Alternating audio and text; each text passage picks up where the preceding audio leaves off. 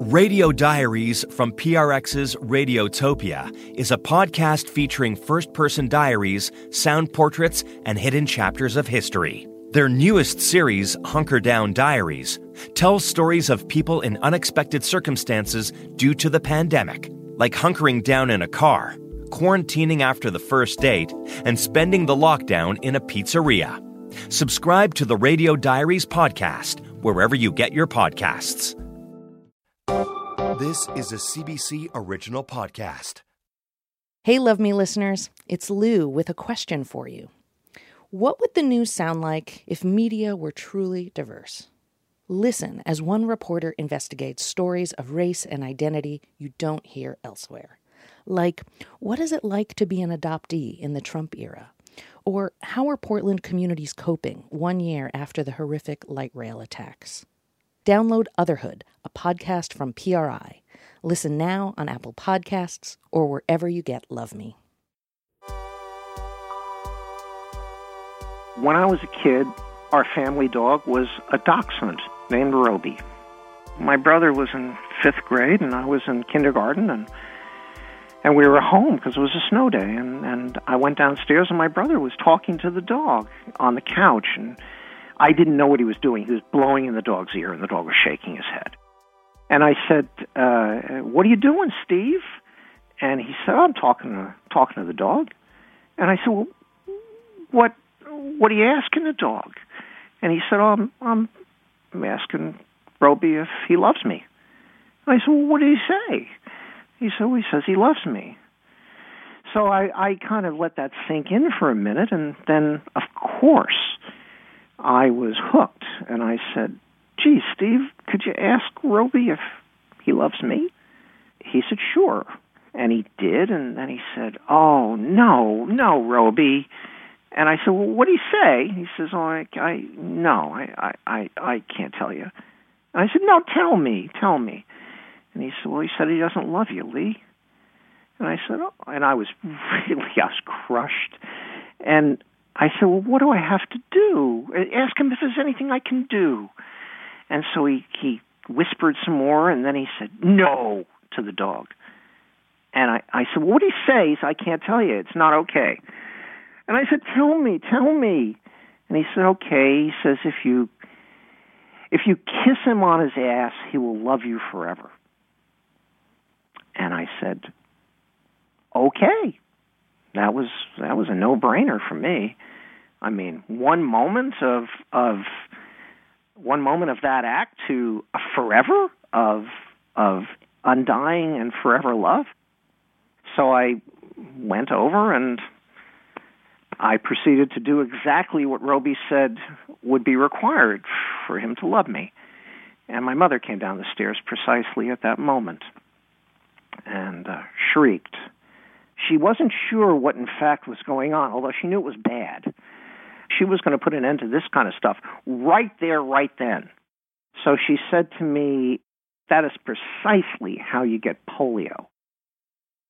As for Roby, I don't believe that my display of affection really swayed him in any way. He pretty much ignored me.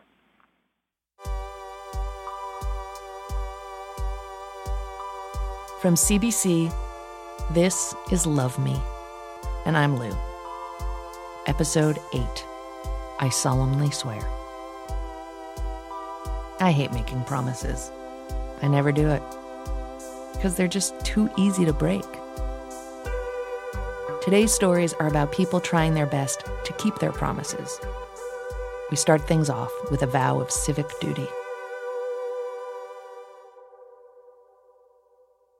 I got into the witness box and the judge asked me to state my age and my profession. And then she looked at the defense.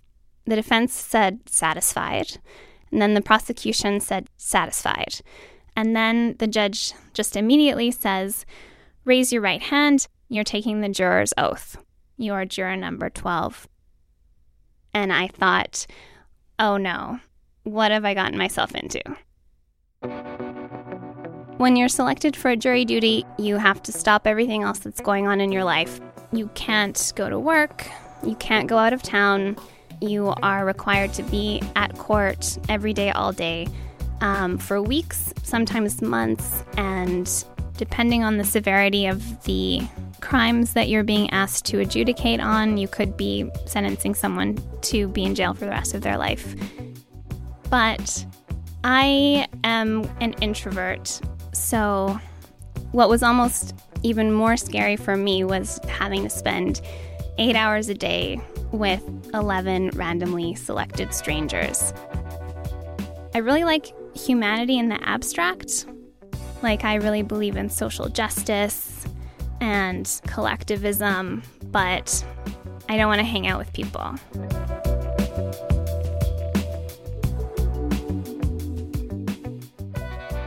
I would actually have to give myself pep talks on the way to jury duty every day.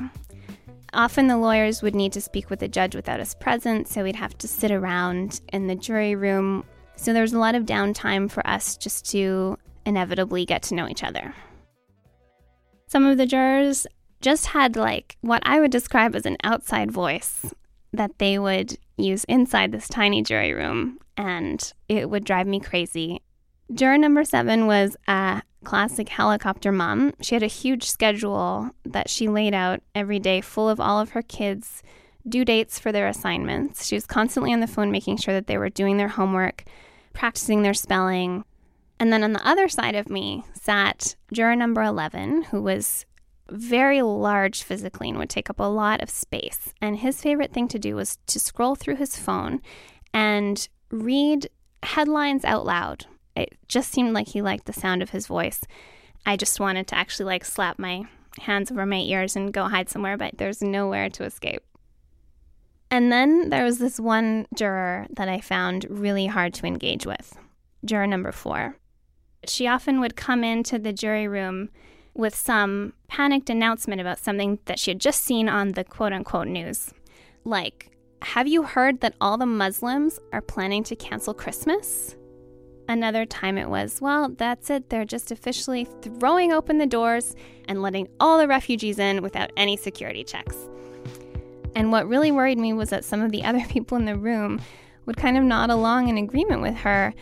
And it really made me concerned about the kind of people that the other jurors were and whether they'd be able to reach a reasonable and logical verdict in this really important decision that we had to make. I wanted to make sure that when we did enter deliberations, these people would listen to me and respect what I had to say. So I tried to stay on everyone's good side. You know, I would engage in those pleasantries every day and say, Good morning, how was your night? or Have a good weekend. I'd ask Helicopter Mom about her kids and all of those regular polite things that people do. And then one time, the same woman, juror number four, came into the jury room uh, with some new news that um, Doritos were flavored with parts of aborted fetuses. The fate of the defendant and of the justice system was resting in this woman's hands. But for the first time, everyone else in the room just looked at each other and then looked down and were silent. She had like crossed this invisible barrier where everyone else realized how irrational she was. It gave me a bit of hope. The trial was really hard. I can't discuss any of the details of the case, but it was a very seriously violent case. The people that we heard from had some really, really tough pasts. And I had to hold back tears in the courtroom more than once because I felt empathy for them. But for some reason, it was actually harder in some ways for me to feel empathy for the people that were sitting right next to me in the jury box.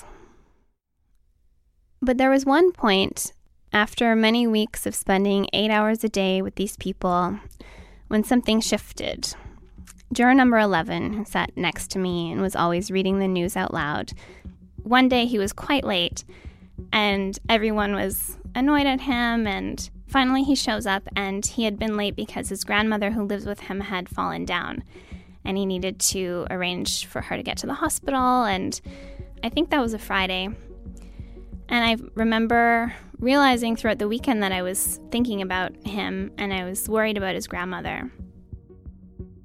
It was a really, really nice feeling to realize, even though they annoyed the hell out of me for most of the day, I cared about what happened in these people's lives. I finally started actually meaning it when I would tell helicopter mom, like, I really hope that your son does well on his Greek test. Like, I really meant it. It was no longer a pleasantry. Even, even Doritos lady, with all of her strange, horrible views, I realized I had grown to really care about her. A jury is kind of like a family. You're thrown together with a bunch of people. You don't get to choose who they are. And the fact that I was able to care about each and every one of them, despite all of our differences, made me realize that when I'm going through life and kind of hating people and being misanthropic, I should be more patient with not just humanity in the abstract, but with actual people, they're just jurors I haven't met yet.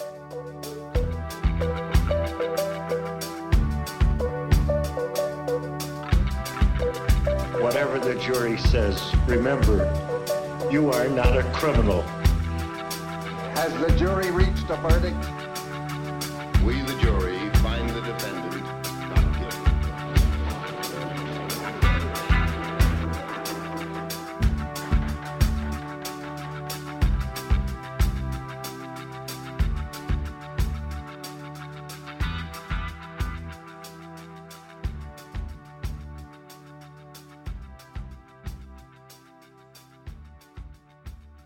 A year and a half ago, I was working in our small hometown. Uh, I was working in our hospital. It was one of my first jobs as a registered nurse. And I went in for a night shift one night. And at about 6:45 in the morning, we got a call, an ambulance call for two victims of a motor vehicle collision. One of the patients uh, was in critical condition uh, I had never actually worked in the emergency department before, so I was pretty nervous. I started to do my head to toe assessment, just like I learned in school. At the top, you know, the patient had obviously suffered trauma to the head and was unrecognizable. Their head and, and facial features were quite swollen. Um, and as I inched my way down, I kind of saw, you know, there was quite a bit of lung trauma. There was uh, several breaks to the leg, breaks to the hand. And as I was kind of going over all the injuries, I started to feel like there was something that I was missing. There was something obvious that I was missing, but I just couldn't seem to put my finger on it. And I kind of took a step back and, and realized that I recognized the clothing that the patient was wearing. And that's when I realized that it was my fiance. It was Jason.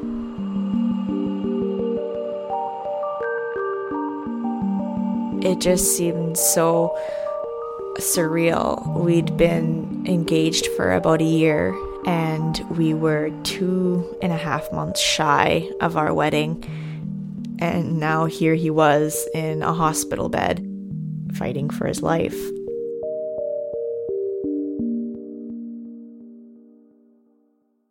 What the police were able to gather was that uh, there had been a dirt bike collision. Uh, Jason had a traumatic brain injury, and the, we ended up having to be airlifted to a bigger hospital because of the severity of his injuries.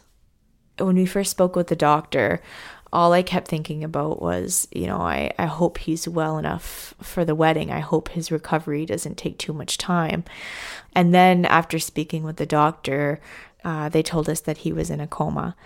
And that was when I kind of realized the wedding wasn't going to happen. The life that we had was gone. And so every day we we went to visit him and we waited. And uh, the doctors sat us down and they told us, you know, he's not making a lot of improvement. You know, if this continues on for the next couple months, then we would strongly suggest that you consider either putting him in an institution or ending his life. And I had to ask what ending his life looked like and they told me that you know they would stop his feeds. Essentially he would starve to death. Uh, but i felt like he he hadn't even been given enough time to get better for us to, to be discussing these options.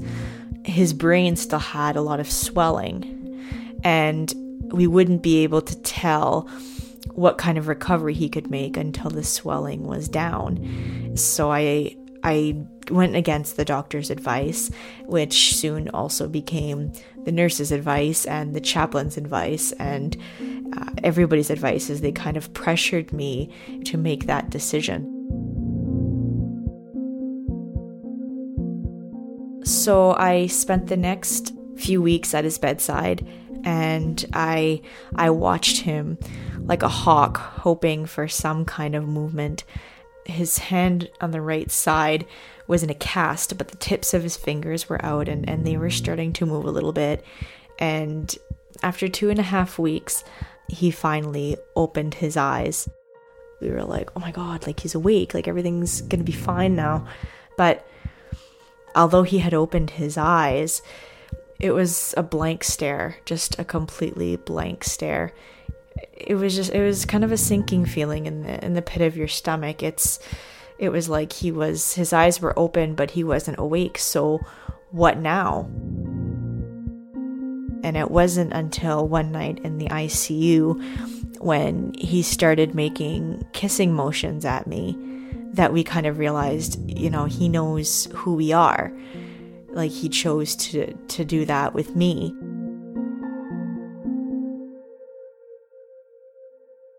He was starting to have little functions come back. And so we kind of developed our own way of communicating with him, where, you know, he'd blink once for yes, blink twice for no. A month and a half after the accident, uh, we started to near the point where um, we had our wedding date planned and we decided that we were going to get married anyway. It was really hard because a lot of people didn't really understand. They didn't really think that he had the ability to make that decision. Um, when there's a lot of people in the room, it would overwhelm him and he would completely just zone out. He, he wouldn't participate in conversation. And so I was really the only one who could really see how far he'd come and who, who really knew how much he wanted this. And you know, I, I, watched him during the day practicing to put the ring on my finger and practicing to say I do. And I saw the effort he put into it. And I, I, I knew that he knew what he wanted and he was willing to work for it. And so when the day of our wedding came, uh, we got married in the hospital uh, in a little chapel downstairs. And when the time came for him to say, I do, he said it really loud and clear. And everybody in the room just kind of sighed with relief because it was everybody's way of knowing, like, yeah, like this is really what he wants. You gotta pick somebody. You'll do. I'm the king. I think I picked a keeper. Of course. Jason and I met in pre kindergarten. Uh, we started dating when we were 17, when we were in high school. And she was a loser. mm-hmm. I was a loser? I don't think so. Yeah, I'm a big loser. I'm sorry. You have anything nice to add? Yeah, I love you. A few months after our wedding, uh, Jason was finally able to come home. And he had to kind of relearn how to move pretty much his entire body. At first, when I first came home, it felt pretty good, but then again, it was just never the same. I had to learn everything all over again, like walk, eat, or even breathing, everything. Because with a brain injury, it's like you're starting from scratch. Being a caregiver is a is a full time job, and the pressure of having to take care of another person's life in all aspects health finance everything as well as your own is it's a burden. It's it's a it's a large burden. I find a lot of our friends and family and they've been amazing but they think that because the trauma is over he's alive it's fine everything is fine but everything is not fine like every single aspect of our life has changed I'll order my groceries online so that they're delivered because I'm I'm so exhausted. And sometimes I'll talk to my family and they'll joke, "Well, it must be nice to have your groceries delivered." And I kind of laugh along with it, but at the back of my head I'm like, you know, if we were to go to the grocery store, you know, that's I have to get him dressed and then have to hold him while he's walking into the grocery store for his balance. And he's impulsive, so we better watch what he puts in the cart. And you know what I mean? He has no concept of money and and so it's one little thing becomes a huge thing. The hardest part about a relationship is me not being able to do stuff for myself sometimes. If you want to know how it feels to not be able to do stuff for yourself sometimes, just think about being an infant and not being able to do nothing. Eventually it does get better, but right now it's really hard. Mm. It's hard for me to not be a mom to him. Like, I don't want to nag him and I don't want to tell him what to do, but unfortunately, one of the things he needs is he needs a lot of cueing, he needs a lot of reminders. And so it's kind of trying to find that balance between being a partner, not pushing too much, and pushing the way I need to without feeling like I'm nagging him all the time. And I mean, we spend a lot of time together. The average couple goes to work every day. So when they sit down to dinner, they have stories to tell, they have things to say, whereas we spend almost all of our time together. And, you know, that's not healthy. You're saying you like me. I love you. Uh, Just not on my hip every second, mm, every part of every day. you know, after a brain injury, you're not the same person you were before, and you'll never be that person again. That person is gone. He has different tastes in food. He has different interests. He has different, the way he talks, the things he says, everything is different. You kind of have to, you have to get to know a whole new person. You have to kind of fall in love with a whole new person. I mean, now he, when he sits, you know, and plays Xbox for hours at a time, I get sad because I know the person he used to be never would have done that. But then I have to remind myself, like, he doesn't mind. A socializing event is exhausting and he's got to talk and he's got to, you know what I mean? And it's so. Talking overeating. it's a lot of effort for him. And so um, I have to remind myself that he's changed and you know, and, and adapt to the new person. And so it, it's still a process for me, but. I'm perfect. Oh, yes, you are. You're perfect. Mm-hmm. I know.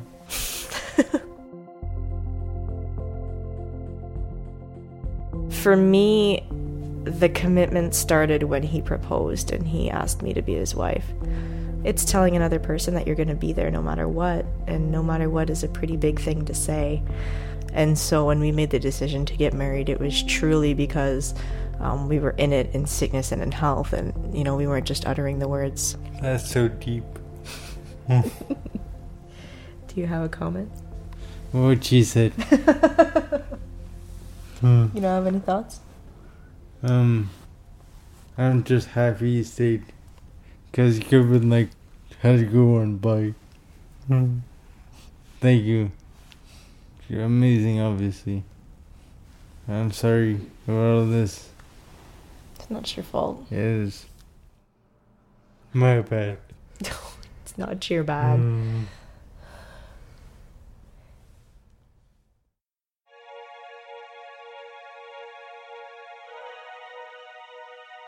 little by little, we're starting to kind of prepare ourselves for the future because uh, we're going to have a baby which is going to be a very unique experience for us. I'm going to be taking care of Jason, and I'm also going to be.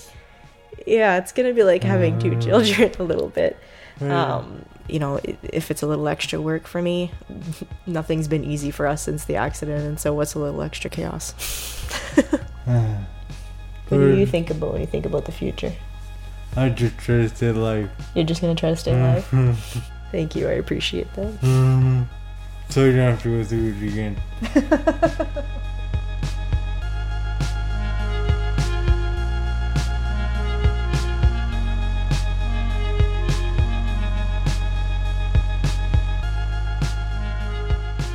Love Me is produced by Mira Burt-Wintonick and Cristal Duhaime.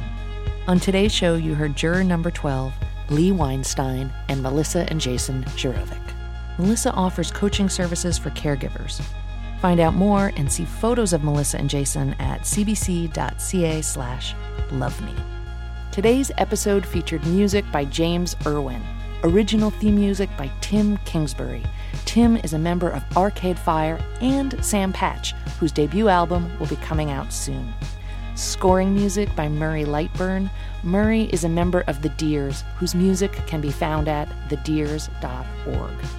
A huge, huge thank you to both Tim and Murray for your great music this season. We cannot get it out of our heads, and we mean that in the very best way. And thank you all so much for listening. This was our final episode of the season, and so we especially want to thank everyone who shared their stories with us. Last but not least, thank you to Arif Noorani and Leslie Merklinger for all their help along the way. You can hear the whole first season of Love Me by subscribing to the podcast on iTunes or at cbc.ca slash love me, where you can also find ways to stay in touch with us. Until next time, I'm Lu Olkowski.